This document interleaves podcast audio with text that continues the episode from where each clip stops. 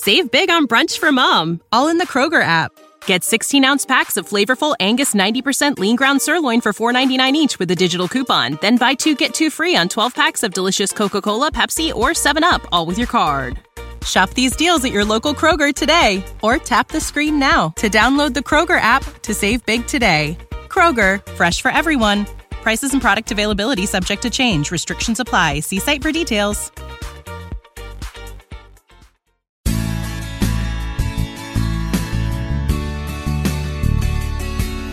Well, here we are, Bruce. This week we've got a new episode of Star Trek Discovery coming on Thursday, but not only that, the premiere episode of season two of Star Trek Picard coming. It is quite a big week of Star Trek. But before we get to that, we of course need to talk about last week's episode, The Galactic Barrier. But before we get to that, we need to talk about the week's Star Trek news. So, welcome everyone to Positively Trek. I'm Dan Gunther. With me, of course, as always, is the wonderful Bruce Gibson.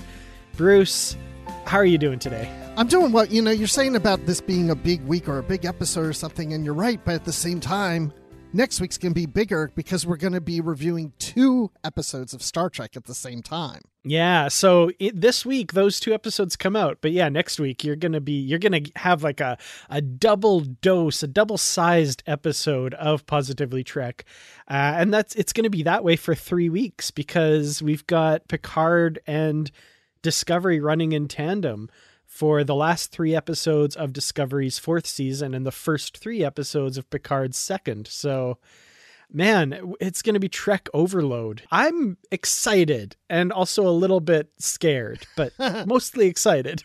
yeah, you know, I'm wondering because they're coming out on the same day on Paramount Plus. When I sit down to watch, I have to make a decision. Which one do I watch first? Oh, that's going to be tough. I know. Yeah, I never thought of that, but yeah. How how do you decide? How do you decide between these two? Do you watch the one that you've been watching or do you get do you watch the newness, the new thing that's just come out? That's a great Oh, what a tough choice. I think how I'll do it is the one I'm currently watching, right? And just I'll mm. always start with Discovery and then go to Picard. But then when yeah, no, I think yeah, I'll do that because I think by week 3 of the two overlaps, I'll probably be more anxious to watch the finale of Discovery anyway over just that makes sense. Thir- yeah. You know, episode three of a season of Picard. So yeah, I think I'll always watch Discovery followed by Picard. I feel like if we weren't doing the podcast, I might be tempted. Well, let, us be honest, I wouldn't do this, but I might be tempted to just watch the three episodes of Discovery as they come out and then binge the Picards to get caught up at that point, but that's not an option for us, A. And B, who am I kidding? I'm going to watch it as soon as I'm able. So, yeah, never mind. well, I mean, I'm thinking back to the day when it was Next Generation and Deep Space 9 mm-hmm. But that was different because it was in my market where I lived, which was Philadelphia at the time, and then Atlanta. I think in both markets they usually showed Next Generation first and then Deep Space Nine second. So I just watched in that order. Yeah, I still remember back in the day we watched a Denver station. We had satellite and we watched a, a, Denver station and I always remember those promos. They'd have the TNG promo, you know, this week on Star Trek the Next Generation, Captain Picard, blah blah blah blah blah. And then when that was done, it would say, "And then at 8, Voyage to the Unknown." And then they'd have the Deep Space 9 promo right after that. So that those were fun days. I remember that. That was great. Those are fun days. Yeah, because you could watch it as it aired, but if for some reason you're not going to be home, you would set up your VCR. And if it played mm-hmm. in that order, then it's on your VCR tape in that order. So you still watch it in that order. Yeah, you just set it to record for two hours, and you'd best case scenario get Star Trek: The Next Generation and then Deep Space Nine. Worst case scenario, you'd get the last half hour of a Colorado Rockies game, and then Next Generation and half of Deep Space Nine. So I've yeah. heard too many stories of people saying that. trust me, kids, in some ways, you know, people will talk about the good old days, but in in a lot of ways, it's a lot better now. You just get to pick when you watch it. Absolutely. But then I'm thinking there was the overlap of Voyager and Deep Space Nine, but Voyager was on UPN. And I remember it being on Wednesdays, but I can't remember if it was always on Wednesdays throughout its entire run. But there was never that real issue because Deep Space Nine would be in syndication on the weekends where mm-hmm. Voyager would be on on a weeknight. Yeah, for sure. Yeah, it wasn't quite the same, but yeah, I do remember that for sure. Well, another byproduct of modern technology these days, of course, is your mobile phone, which brings us to our first news story this week, which is that a Star Trek Lower Decks mobile game is in development, and this features Badgey. So I initially saw this story pop up and said Star Trek Lower Decks TBD. And I was like, oh, that's weird. They don't have a title yet. They're just calling it to be determined. But no, TBD stands for the Badgey Directive, apparently. So, have you heard anything about this mobile game, Bruce? Really, not much. Just a, a, a few things about it coming out where, like, you got this rogue Badgey doing something and they're trying the crew's like fighting against them to get into the real world. Yeah. It looks pretty interesting. I don't know. I've never been a big mobile game player uh, other than I guess Wordle nowadays. I don't know if that counts, but uh, yeah, I don't know. This looks interesting. Is is this something you look interested in, or is is is this something you might pick up? Yeah, okay, I I will definitely try this. I'm not into a lot of these mobile games. I'd like to be, but I'm telling you, and I don't know why, but this whole thing about getting coins or diamonds and whatever, building up your strength and what like that stuff doesn't really work well for me. I'm just always like, I, mm-hmm. I try to do that, but I don't know. I, I just it doesn't really work for me. I'm just like, what are all these things for? What am I building these for? Oh, now I've got a different weapon, or now I've got a different haircut. Like I don't know why, why. But if it's something where it's just like playing through the game and that all that stuff doesn't really matter, and it's just and it, if it's real funny too, like this one I expect would be, this one might work for me. Yeah, well, we'll have to check it out when it comes out. It's uh, scheduled for a worldwide launch later in 2022, and that's all we really have for a timeline. So, sometime time this year is what they're aiming for, and it's going to be on iOS and Android. So, uh, yeah, we'll bring you that news when it becomes available, and maybe check it out and give our little review uh, if we uh, if we decide to pick this up. It is free to play by the looks of it. The company that's making it is known for their free to play games. I'm sure there will be in app purchases that'll help you along, like you said, with maybe those little tokens or whatever. But uh, yeah, we'll we'll see what this is like. Yeah, I'll play it, and I'm just gonna be curious to know what the story is. Well, our next bit of news has to do with Bruce, your favorite topic of all time, and that's Star Trek movies. And uh, this this little bit of news that kind of came across our desks in the last week. Apparently, the cast of the Kelvin Timeline Star Treks are reportedly surprised by the movie announcement and that their characters are planned to be in the next movie, which that doesn't bode well for negotiating if if their agents and and they were kind of caught by surprise by this. So I don't know. What do you make of this story? This this sounds like a little bit of a snafu. Yeah, I mean, when they made the announcement and they said they were going to reach out and start ne- negotiations with the actors, it made me wonder if they haven't reached out yet. That's why I'm always like, well, we'll see. I mean, had they made that announcement, they said they were already in talks then I would feel more confident about the movie. But since they're not in talks and everybody's kind of surprised by this, that means that Paramount doesn't know the schedules of these actors unless they talk to their agents. Eh, they don't know their availability. There's a lot of factors that go into this next round of figuring out if we can do a movie. So I, I don't know. I'm, i guess I'm feeling 50 50 if this movie's going to happen at this point. Once they start talking with yeah. the actors and start signing them, I think we stand a good chance. I'd like to hear your opinion, and then I've got a question for you. For sure. Well, this this story was originally reported by the Hollywood Reporter, and one thing that they said, I, I, I mean, I'm not really involved in movie negotiations or anything like that. That's really foreign to my world, but they make a point here that by announcing this film to Wall Street investors and saying that, you know, we want the cast and blah, blah, blah, and they haven't negotiated yet, they really feel like they, they've kind of let go of their leverage in those negotiations. If these actors and their agents know that in order for this film to go forward, they're relying on these actors, that seems to give a lot of leverage over to them. So, I don't know. This seems like it might have been a misstep, but like I said, it's not really my world, so I don't know. I'm I'm trepidatious now. You know, I'm a little worried for all of this.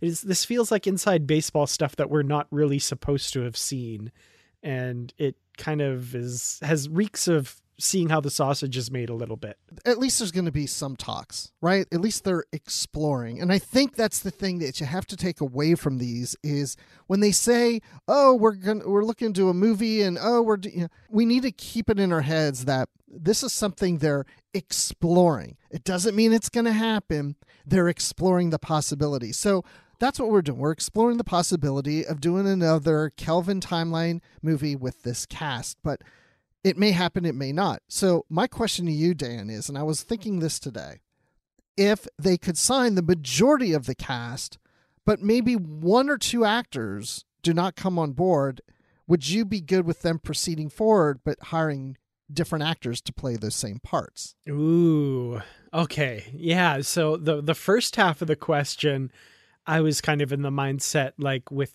just not having a couple of the characters or something, which I would lean more towards than them recasting some parts. I don't know. That's tough.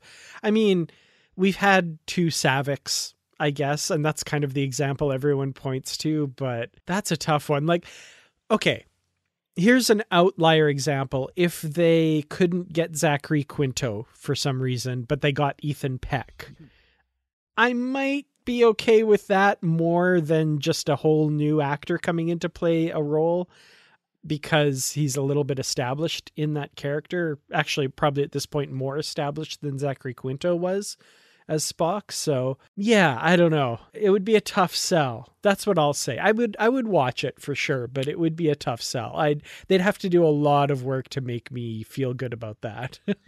uh, yeah, I'm, I'm kind of with you. I, I mean, I want to see these original actors come back. But if one of them can't, and I mean, that could be, you know, a different Kirk, a different Uhura, I don't know. But if one of them doesn't come back, I think I would be in favor of them moving forward, maybe with a different actor in that hmm. role, mm. just so we can get the movie with the rest of the cast. Because to your point, you know, having two different Saaviks, but at the same time, all these roles have all been recast because we've accepted these actors and not the ones from the original series, right? So, mm-hmm. and the fact that it's been six, seven years, you know, by the time this movie comes out, you know, there's like a lot of time there, and this is going to be later in their adventures. So, I don't know, just that distance there kind of makes it feel like it's a restart in a way to me. Okay, well, let, let's extend that question. I'm going to throw it back to you because there is one cast member we know for sure will not be in this film. How would you feel about them recasting the role of Chekov now that Anton Yelchin has passed away? Well, the fact that he passed away is a different situation. And I think mm-hmm. to honor him in that role is to not recast the role. I think you can move forward with the movie without that role as being a necessary role for a TOS type movie. I mean, because first of all, the character Chekov wasn't even the first season of TOS. So, mm-hmm. and even in the animated series, we didn't have Chekov. And not to say that Chekov is just a character that, oh, yeah, you can always write off Chekov. But yeah, I mean, I, I think I'd like to see Arex, is what I've really wanted to see, and then just say that hmm. Chekov is off on the Reliant. And just yeah, just mention, you know, he's been promoted. He's first officer on the Reliant, just like we saw in the other movies and uh, well, not the other movies, I guess, just The Wrath of Khan.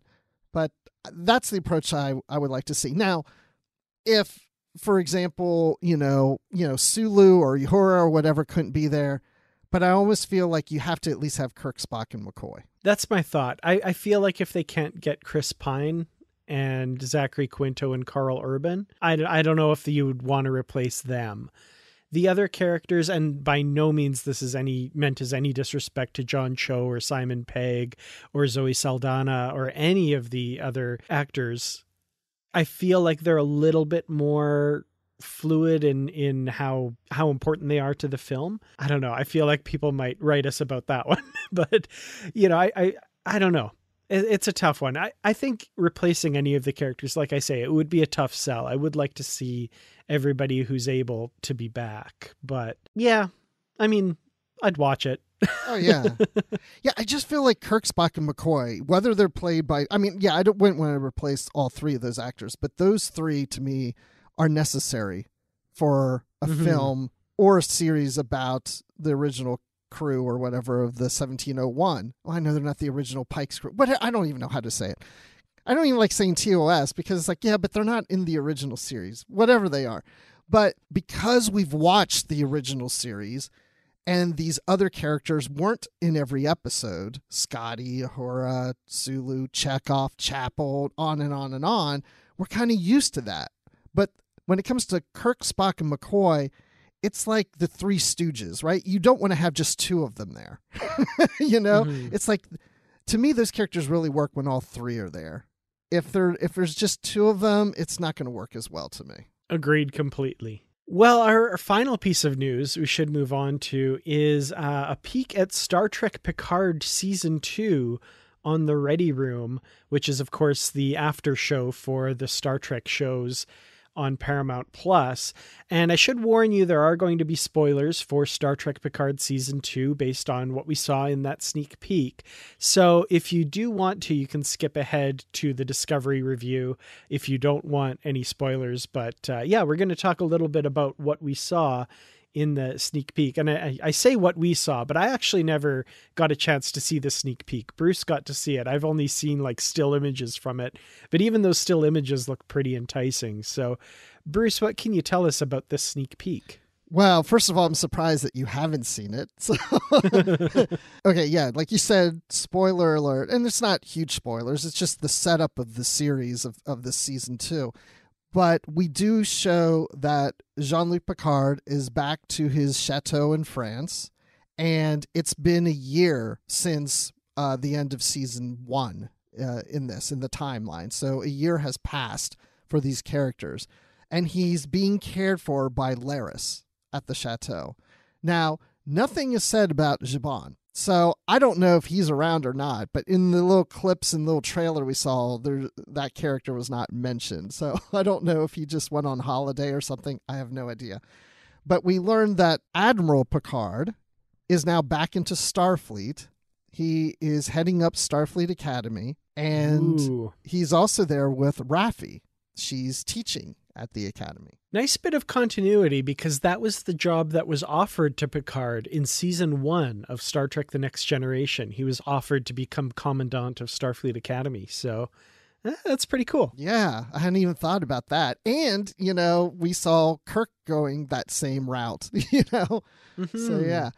The other thing I like about it is Elnor is a cadet and in the clip we see, they introduce, they call out Elnor as being the first full Romulan to be enrolled at Starfleet Academy. That's pretty cool. That's kind of putting him in the ranks of Worf, right? The first Klingon, and now we have the first Romulan. That's awesome. Yes.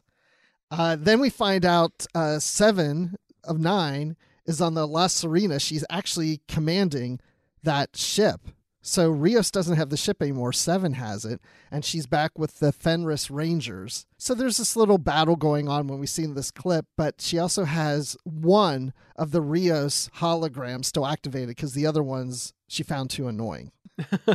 and then we have Soji and Jurati.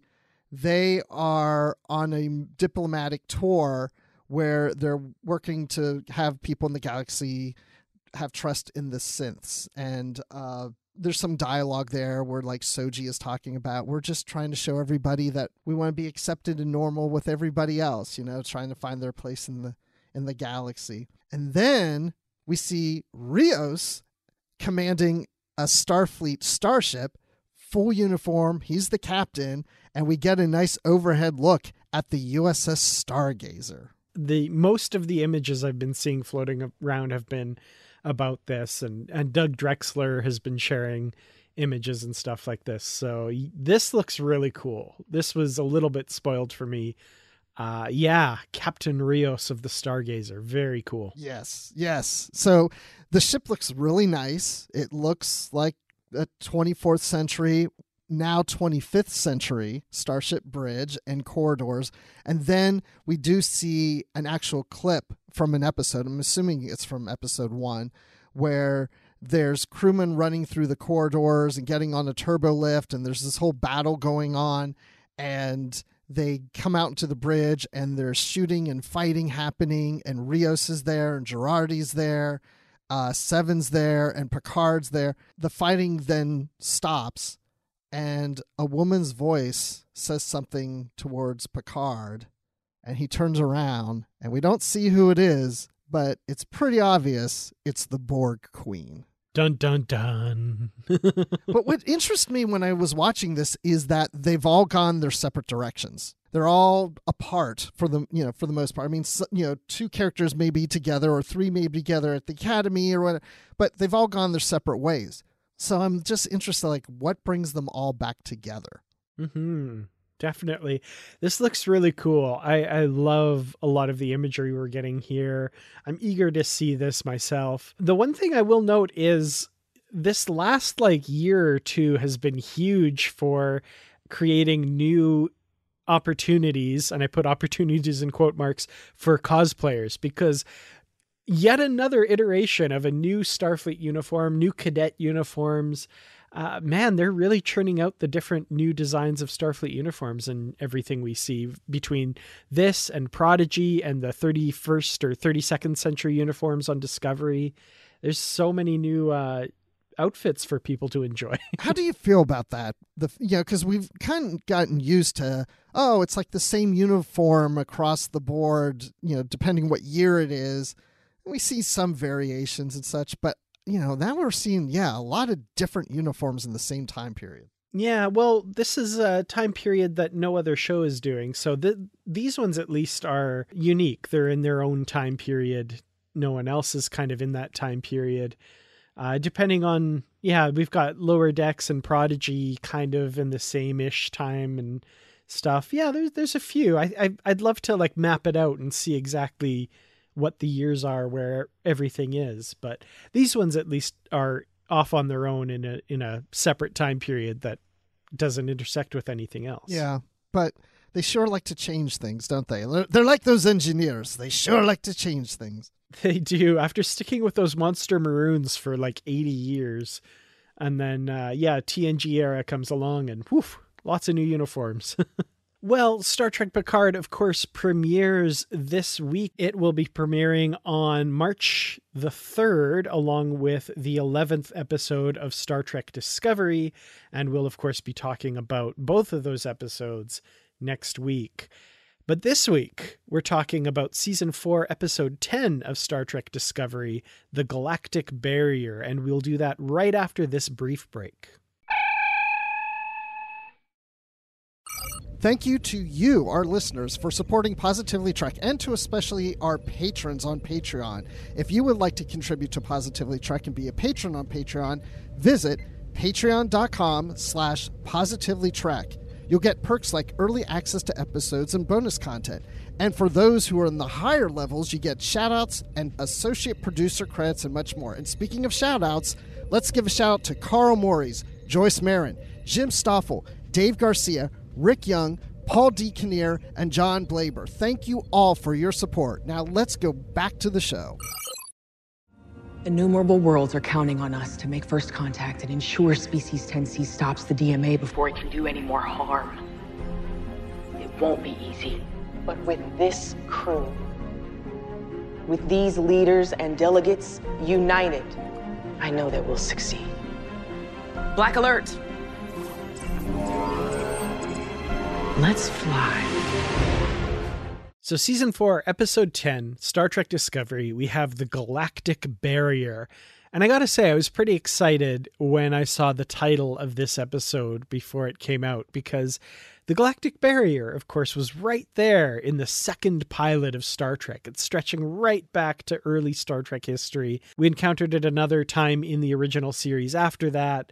And uh, now we've got it coming into the canon here in Star Trek Discovery. So, yeah. Uh, what did you think of this episode? First thoughts watching it on uh, Thursday of last week. So, wow, you really had to ask me this question. Uh, I've watched it twice. So, the first time I watched it, I was feeling somewhat the same way I did the week before, where I was just like, you know, this episode and the one before that, just not as excited about. However, I would say, though, the more I thought about it, the more I realized I did like this episode a little better than last week's episode. But the second time I watched it, I think I liked it a little more. I think the thing that's bothering me is just I want to get there with these aliens, and I'm tired of the just talking about we need to make contact, we need to get there, we need to make this happen. I'm at a point now where I'm like, I just want to make this happen. And I think some of that has to do with what we've been conditioned to when we watch most Star mm. Trek, because everything gets resolved in an episode, maybe two episodes, maybe three. But when it plays over a whole season, sometimes I start to get a little antsy, like I'm ready to get there. Does that make sense? I get, yeah, that makes sense for sure. I feel like the episodes in season three and four of Discovery, more than the first two seasons, have been a little bit more self contained. Like we've kind of got this overarching thing where we're trying to figure out the DMA and the 10C, but there's kind of these like mini stories in them. And I feel like season one and two, it's harder to differentiate what the episodes were. I'd be like, oh, that's the episode where this happened, or that's the episode where this happened. This season, I can say things more like, oh, this is the one where they crossed the galactic barrier and they made it through.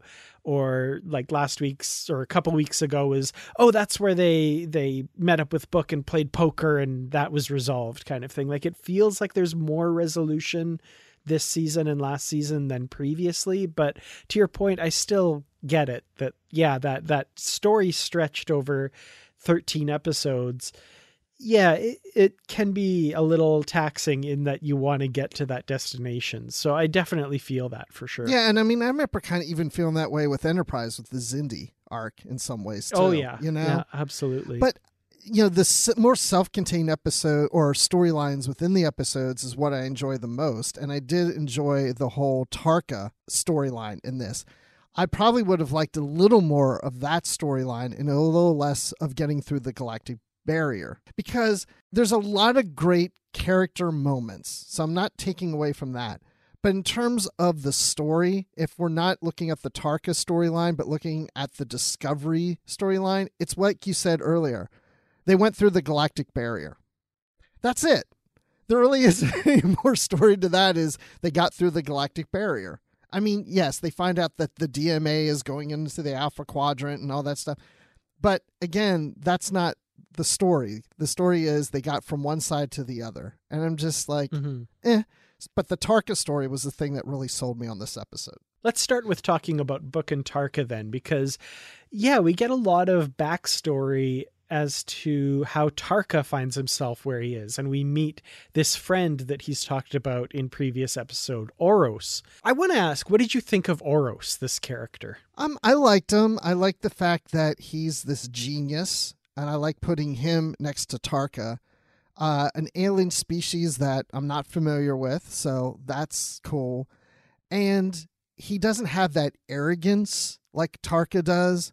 He seems more mild and soft spoken, and so he's his personality is different from Tarka's. So I appreciated that because with the two characters working together, they're not the same, right? So yeah, I like this character. Yeah, so played by Osric Chau. Interesting character, a lot of insight into why Tarka is doing what he's doing and as he says he he recognizes that he's made some bad choices and that he's not the best person in the world, but he's still very driven to get this power source to to get to this alternate reality that he thinks that Oros may have escaped to already and you know, I'm I'm still not I'm obviously not on Tarka's side. I'm not in any way sympathizing with him in any great amount by any stretch, but gaining a bit more understanding into why he's doing what he's doing and what his motivations are, I found really interesting.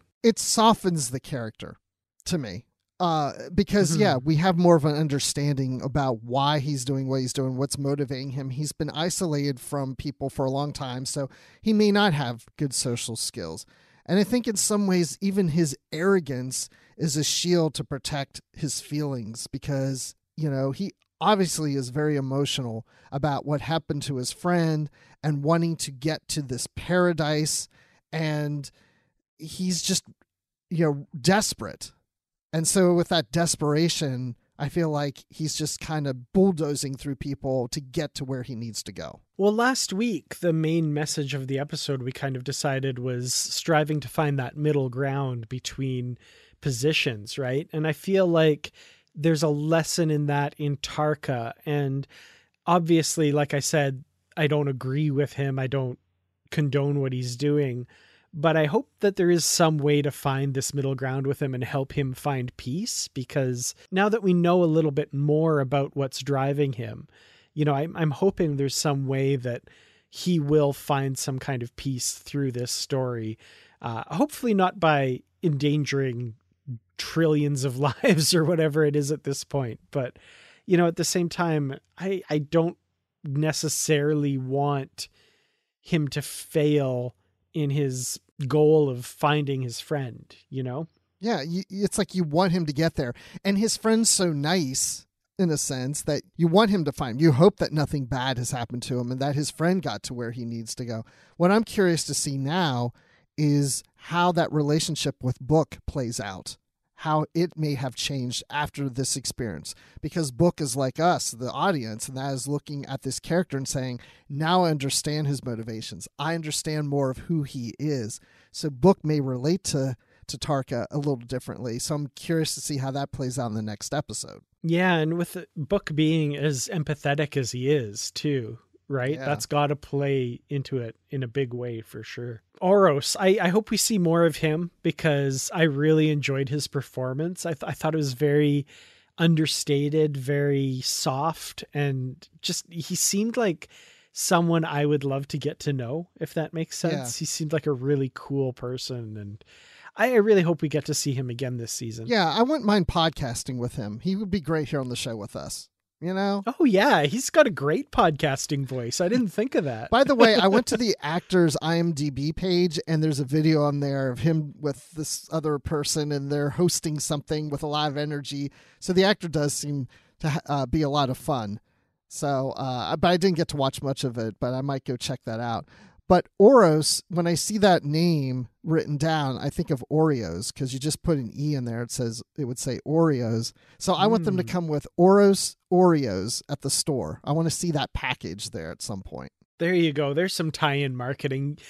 Paramount, you got to get Bruce on the payroll. He's got some killer ideas here, guys. Come on. Oh man, it's killer. yeah. Well, uh, I want to talk a little bit about the mission to cross the galactic barrier. And we start out with this really interesting scene with everybody kind of sitting around the table with a bunch of translators on the on the desk in front of them. And I remember a big hullabaloo was made last week when the preview images for the episode came out, and people are like, hey, there's a Star Trek Picard communicator in front of Kovich. What does it mean? And then in this episode, we see, yeah, there's that. There's a TNG badge, a Deep Space Nine Voyager era badge. There's the like cylindrical translator from the the original series there. There's all these different translation equipment, and they're kind of there just kind of incidentally as like here's a bunch of universal translators they might be completely useless in communicating with the 10c so i thought that was kind of a neat little i guess sort of easter eggs for the all this Trekkies to to obsess over until we actually see the episode. Yeah, again, it's one of those I love it and hate it things. Like I love seeing that stuff, but at the same time, I'm like, boy, we do these little callback, little Easter eggs, a little, you know, too often in these shows. now, I mean, if you go back to the older shows, you may get something like that every once in a blue moon, but I feel like we get something almost all the time. But at the same time, it's fun, right? And it mm-hmm. it ties it all together. It feels like it, it all ties together, and so I love seeing it. So it's cool. There's one th- I'm saving this for later. There's one thing that that they did in this episode that I didn't like, but but we'll get to that later. Well, in this scene, we also meet Dr. Hirai, who uh, is apparently a xenolinguist expert, and he's going to be accompanying Discovery on this mission to contact the 10C. And Dr. Kovich apparently is not because he uses that line that I've, I feel like I've heard in like a ton of different movies and shows where he says, uh, I, I want to come with you, but there are things here that require my attention or something like that. And I'm kind of with the the representative of Earth who says like, what could possibly be more important than this? You know, why are why aren't you going? And is it really that big a deal? And he's like, well, I I intend to make sure it isn't or something. What the heck is going on there? I don't know. This guy I've always been suspicious on. Like I keep expecting we're going to find out something about him and we haven't really gotten to that thing. Like I remember the last season it was like, "Oh, could he be from the mirror universe?" you know, cuz he seems mm-hmm. to have mm-hmm. knowledge about that and but there was something in this episode that made me go back to that what is up with this guy? Because it's like why is he staying behind? Well, is it because he's going to work on this communication array thing or something to get you know communicate through the galactic barrier with Bryce, and so that's why he's staying behind. That's more important, maybe. Mm-hmm. But it mm-hmm. just makes me suspicious as there's always something there. And then when he says a three-hour tour, yes. That really stood out to me because I thought, okay, that's a Gilligan's Island callback. So sure, they could still be doing that in the 32nd century. But it made me think is he immortal? Has he been around for a long time? And he's lived on Earth in the 20th century and stuff. Like all of a sudden, my head went there. Like he may be this immortal guy, and that's why he knows more, you know, a lot of things about the mirror universe and other things because he lived through those times. I don't know. Or maybe he's, he's just a historian, and simple as that, you know? Yeah, I I don't know. I've I've seen a lot of people speculating online, people wondering, yeah, like you, is he immortal? Did he live that long or is he a time traveler? Is he just originally from the 20th century or something like that? And as just a little bit of Star Trek trivia note, I can't remember which starship it is, and it's certainly not legible on screen but one of the dedication plaques for a starship in TNG, I want to say like the Sutherland or the Phoenix or something like that. The quote at the bottom on the Enterprise, of course, it's to boldly go where no man or where no one has gone before. On this ship, it was a three hour tour, a three hour tour. oh, really? That's interesting. Just as a as a little in joke put in by the the set designers, right? Yeah. Probably Mike Okuda or Denise Okuda or somebody like that. But yeah, it's it's there. So it's there. So yeah, maybe it's just a Star Trek universe thing. People say it for centuries. Three hour tours. you know, it's it's weird too to me that like I, I guess I just was thinking why why did they why did they decide to do that? The writers. Why would they put that in there? And maybe it's like nothing, just they thought it was cute or funny. But then I was like, mm-hmm. what's the connection between Gilligan's Island and Star Trek that I'm not getting? You know, I start thinking like that. And I'm like, well, they weren't even the same studio, I don't think. So I don't know. Anyway, it's probably nothing. The other thing is, I have heard the phrase divorced from Gilligan's Island. Like, I've heard people use it and they didn't even know it was from Gilligan's Island. Mm. They've just heard it used as like a, a short little. It was supposed to be a short little trip. Oh, it was just supposed to be a three hour tour and blah blah blah. I get the feeling like they didn't even know it was from Gilligan's Island. It's just something they repeated. So yeah, eh, you never it know. It could be Kovich doesn't know about Gilligan's Island, but he just knows that phrase. Yeah, I don't know that it would have lasted a thousand years, but you never know. Now I want to rename our podcast Three Hour Tour. There you go. Absolutely. Well, like I said, in this scene, we also meet Dr. Hirai, and we kind of noted something about him. This guy likes to munch on stuff. that was one of those things where I was thinking, is this something that they had decided to do in the script or the director or is this something the actor just said let me just eat all the time and they thought they like that? Because it's funny when they're having that conference and he's doing that it's like okay you know there's some food there. But then then that when he's on discovery later and he's like they're all in this crisis of like oh, are we going to make it through the galactic barrier? Oh look guess what's happening to earth and navarre? And he's like yum yum yum yum yeah, maybe just a, a, little character quirk. I, I did note it at the beginning. And again, like you said, there's food on the table in front of everybody. So it feels like they've had a meal and it's just ended or something. And he's just, you know, munching on some remnants kind of thing. But yeah, later on, they're all just sitting around listening to the news or, or whatever. And just reaches over and pops another one of these things in his mouth and munches away. just like, okay, all right. Guy likes to eat. That's cool. I have to admit, though, I kind of relate to that because a lot of times I'll go to meetings and maybe they'll have a little snacks or something on the table, and then I'll notice nobody's eating them, and I'm like, I want to eat the snacks, and I'll be the first. I have to admit it. Mm-hmm. And maybe that then prompts somebody else to have it, but there's times I am the only one. I'm just like, why is anybody eating snacks? There's Oreos on the table. Yeah, it's evil because if it's there, I'll eat it. So yes. I, I relate to this guy as well for sure. okay, so you and I would be eating together if we're ever in a situation like that. Yeah, but I'd probably be sitting there waiting for you to go first. I'll go first. Awesome. Thank you. I can always count on you for that. Well, uh, two characters that started out a little uh, kind of at odds, but come to a better understanding in this episode are Burnham and President Rillak. And Rillak decides to go along with Discovery because they have to leave quickly and some of the delegates haven't arrived yet to board Discovery. So she decides that she's going to go on this mission and represent the Federation and turns over power to the vice president. And as soon as she said she was going to be on Discovery, my mind flashed back to the last time at the start of the season when she was on Discovery and she was questioning Burnham's orders on the bridge.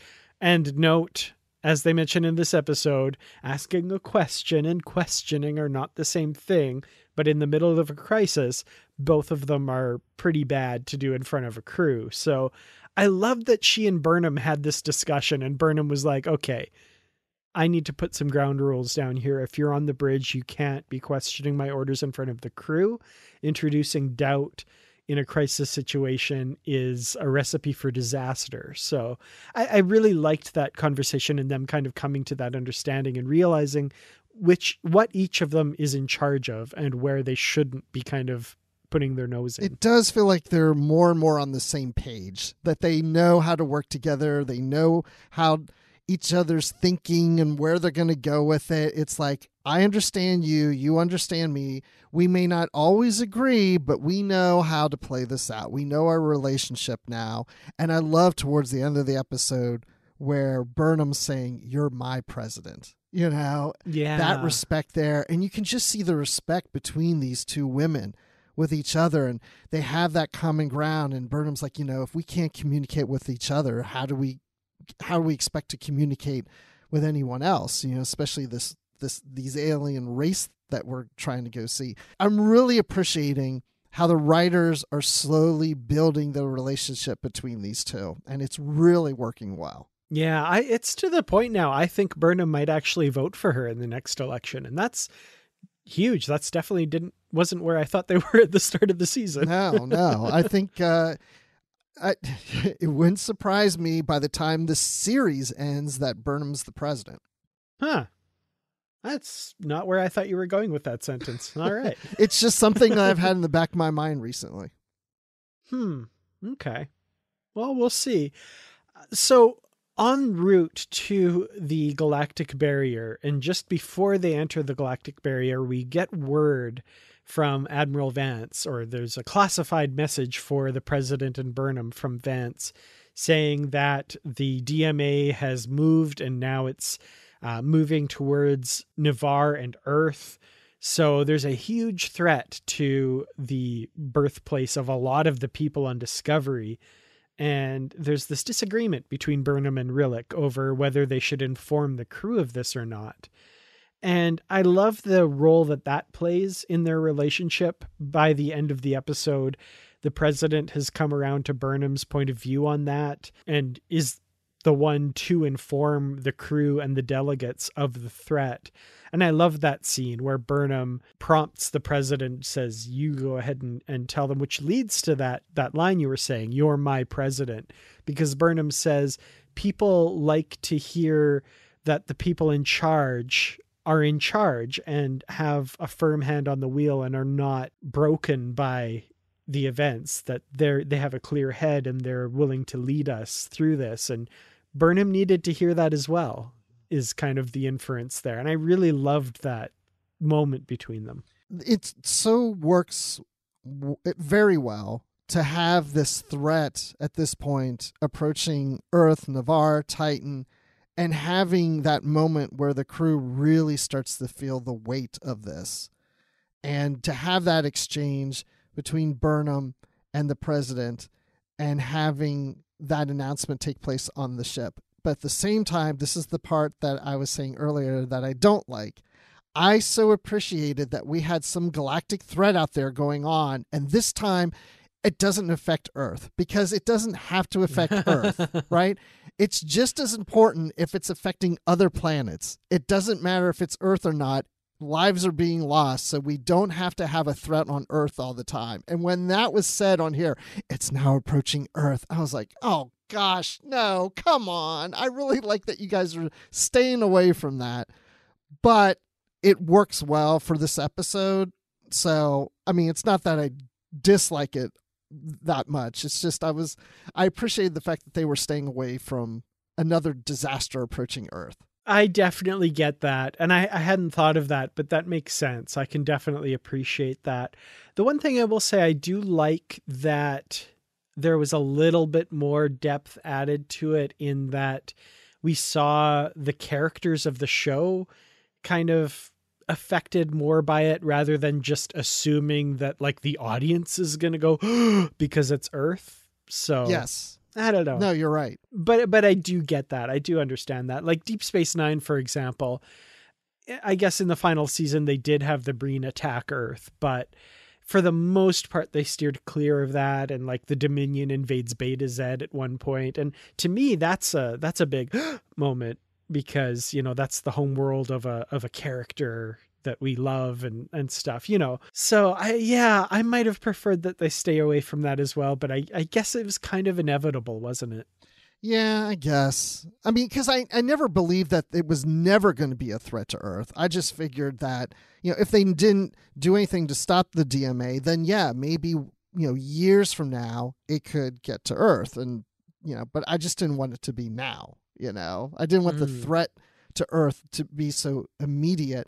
But man, in Star Trek, Earth gets through a lot of threats. You know, it's like yeah, I'm I'm glad we're pretty safe from the outside of our world. I mean, we have our own issues on our world, but we're not getting galactic threats since the dinosaur age when the asteroid or whatever collided with the Earth. Yeah, nowadays if some whale probe showed up, we'd be SOL, right? Yeah, right. Because right. What would we, we don't do? have a Starfleet or K- Admiral Kirk to save us? Yeah. What would we do with a uh, or V'ger or the DMA? Like we'd be screwed now. Yeah. Luckily, there's a Starfleet and all that when when most of these come around. Mm, Oof, how convenient. yeah, definitely. Well, another character who comes along on Discovery, although we don't realize it at first, is the president of Ni'Var, T'Rina. And I, I, do have to say, I appreciated the shot of T'Rina when they said that the DMA is now threatening Ni'Var. I love that we get to see her perspective a little bit as well there. But T'Rina's presence on the ship is a little upsetting to one of our characters Saru, who just kind of bared his soul to T'Rina and, and said, you know, oh, I, I kind of like you and, and this friendship has meant so much. And I thought maybe there's something a little more there. And while he's waiting for her response, of course, the aide comes up and is like, Madam President.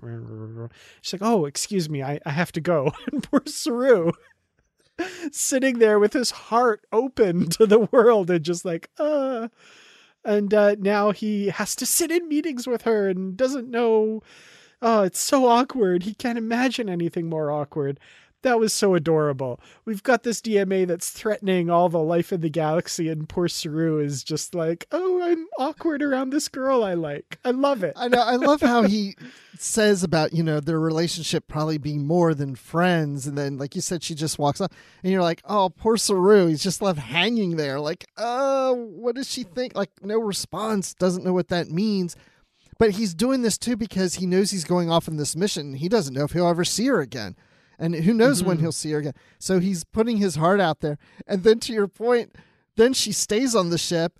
That's my favorite Saru moment of the episode when he's just saying to Culber, like, I didn't know she was going to be here. Like, I wouldn't have done it if I knew she was going to be here. I've got to see her in meetings now. And Culber's just like, you know, beginning of relationships are always awkward. I love that. That was a great scene. Oh yeah, that scene between Saru and Culber was lovely. I, I I flashed back to the awkwardness of you know first crushes and first loves and that whole you know does she like me does she not like me I don't know. That was kind of fun and it's great to see Saru who's gotten to this point where he's so dignified and so together and so calm and collected to see him kind of shaken and and knocked for a loop not in a bad way but just in in this kind of more fun way. That that's really fun for his character. I I, I really enjoyed that. And I really do love the actress who plays T'Rina. I'm sorry mm-hmm. I don't mm-hmm. know her name off top of my head, but I think she does a great job on that balance of playing a Vulcan, but a Vulcan's a little different. Well, I mean, I assume she's Vulcan. I mean, she could be Romulan, whatever. But that's what I'm saying. It's like we're at a different point in history when it comes to Ni'Var and the unification of the Romulans and the Vulcans there. And so, yes, she has that suppressed emotions, but she does kind of have some on, you know, a little on the front. You know, it's just, it's like just right there on the surface. And she does that so well. Yeah. Tara Rosling is the actor who plays T'Rina. And the scene also towards the end where everyone has found out about the threat to Ni'Var and Earth where she sits with Saru in the bar and says, Will you please sit with me? I find your presence comforting. And I, I don't know. I feel like we get a little maybe sort of resolution to does she share the feelings because I, I feel like she does you know we've we've seen the flirtations over the course of the season so far I feel like there's some good things in store for these two characters. And that scene was just really sweet, where, you know, you take away all of the pretensions of the, you know, oh, I'm, can we be more than friends and blah, blah, blah. And that's not directly answered, but she says, You're a comfort to me in this moment. Let's just spend this time together. I love it. That's so lovely. Yeah. And that, that is Saru, though, right? I mean, I think spending time with Saru would give someone comfort. Mm-hmm. He's just kind of a soothing character, right? And I was so disappointed in a way because when she said that and they go to sit down, I was like, oh, I'm really can't wait to see how this scene plays out. And then it ends. I was like, whoa, no, this one, play this one out. So I was a little disappointed they didn't go there, but I'm sure they're saving something for the next episode. But yeah, I was really like, ooh, ooh, I want to hear this conversation. And then, nope, end scene. Always leave them wanting more. That's right. yeah, I, I'm sure we'll see more of this play out. And, and I can't see. Yeah, I don't know. I don't want to make predictions. I don't know. I, I, yeah, let's just wait and see what happens, I guess. Well, you know my prediction from a couple episodes ago. Yeah, for sure finally, I guess the last thing we want to talk about is kind of uh, the whole crossing of the galactic barrier, which again we haven't seen since the original series. Uh, and you kind of mentioned this wasn't your favorite part of it. It was just kind of like a get to A, get to B, get to C with some technobabble thrown in. I guess I don't know. So this this wasn't your favorite part of the episode. It wasn't, but the second time I watched it, I enjoyed it more. Hmm. So maybe because I knew that we weren't going to get any big resolution from that at the end, except they just get through, I was just enjoying the whole journey a little more than I was the first time. I, I do like how the galactic barrier is designed a little different from what we've seen in previous Star Trek. I like to think that maybe the galactic barrier can look different at different parts of the galaxy depending where you approach it maybe. It makes if you sense. Need to, if you need to make it all make sense, sure. Yeah, because I think. Stamets or somebody says this particular portion of the galactic barrier has higher levels of yada yada what's its than than previously recorded or something. So yeah, that makes sense. Yeah, but the idea of them going into the cells like that and that that was that was a clever thing. Never expected to see anything quite like that. So, I mean, I I enjoyed it, but yeah, I mean, it's just not there's a lot of story there for me. hmm No, that makes sense for sure. Uh, we did get to see the return of Adira very briefly as well. A couple scenes with them remodulating forward shields. I guess that was the the task assigned to them, and and then we see them later in engineering with Stamets. Some nice Stamets moments.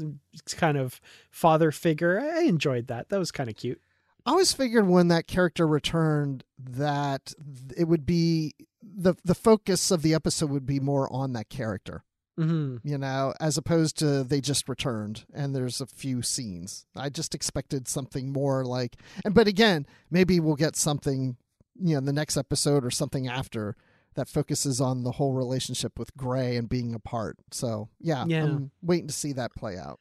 For sure. Well, for more on the character of Adira Tal, check out the recent release of Star Trek Discovery Adventures in the 32nd Century, issue number one, all about Adira, a new uh, comic series that's just launched. So, Actually, I think it's issue number two. is I it number think. two? Oh, Grudge was issue number one. That's right. Yes. Sorry. Yeah. So, uh, final thoughts for the Galactic Barrier. Oh wow! I think uh, I really like the Tarka storyline. That was interesting to me, and of course, going through the Galactic Barrier was, you know, kind of fun. But again, not a big story. But I think you know it really comes down to characters.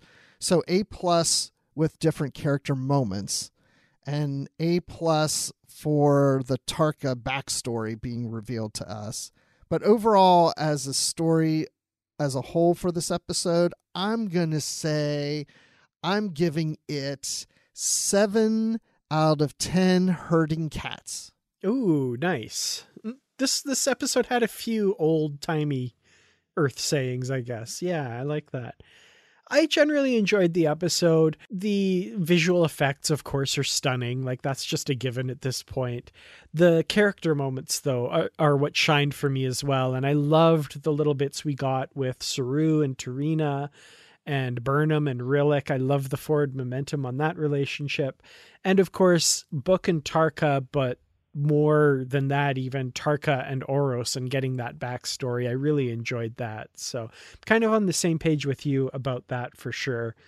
Uh, so yeah, I, I enjoyed this one. I'm going to give it one really bright, colorful cell that whooshes you right through the galactic barrier and uh, gets you safely to the other side. Safe and sound. Well, we kind of know where the next episodes are going. It looks like they're a little bit mapped out, right? Because we've got this this area of space that's hidden, that's where the 10C are, but there's this planet that's nearby. So Discovery's going to go there. I feel like that's going to be we're going to find out what that's all about in the next episode. And I worry a little bit that it's going to get overshadowed by the Star Trek Picard premiere next week. So, well, we'll definitely have to give equal weight to both of them because I'm really interested to see where Discovery goes. But of course, Picard is coming. So I'm really excited about that too. So much Star Trek. Ah, Yeah. man.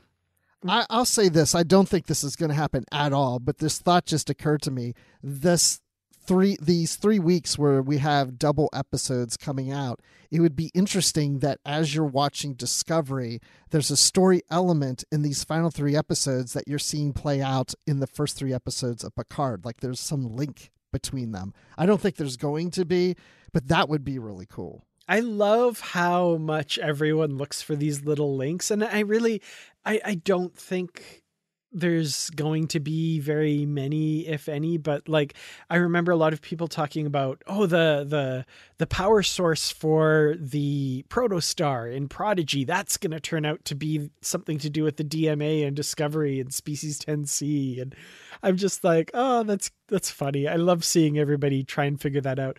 That said that would be cool if they did plan that out and there's some sort of link between those three episodes and it's all revealed in like the Discovery season four finale and Picard episode three, and you're like, oh, I did not see that coming. Wow. So uh, Yeah. you never know. You never know. It might. I'm not expecting it, but man, if it happens, I'll be blown away. That would be pretty cool. Well, when you're not blown away by plot twists in Star Trek, where can people find you online? You can find me on Twitter at Admiral underscore Rex. And on, so yeah, it's on Twitter and also Instagram, but without the underscore. So it's just Admiral Rex. And then you can also email me at Admiral underscore Rex at yahoo.com. And then you can find me in our Goodreads group about our book reviews on the book club and in our Facebook group online, our discussion group. And where else? Yeah, occasionally on the Stars Report and Literary Treks. Awesome. You can find me on Twitter at Kertrats. That's K E R T R A T S, youtube.com slash Kertrats Productions. And of course, as Bruce mentioned, in the Positively Trek discussion group on Facebook, where there's probably a flame war happening right now. No, I'm just kidding. It's actually very positive and everyone gets along really well. So come join us there if you love reasonable, happy Star Trek discussion. That's definitely the place for it. And of course, you can reach out to the show, positivelytrek at gmail.com, and contact us on Patreon, patreon.com slash positivelytrek, if you're interested in helping us out financially. Thank you so much for listening this week. We really look forward to talking about Picard and Discovery and all the week's Star Trek news next week. Until then, as always, stay positive.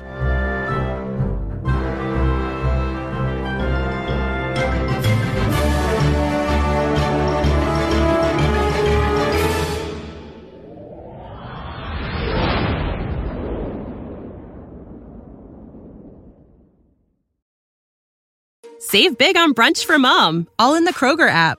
Get 16 ounce packs of flavorful Angus 90% lean ground sirloin for $4.99 each with a digital coupon. Then buy two get two free on 12 packs of delicious Coca Cola, Pepsi, or 7UP, all with your card.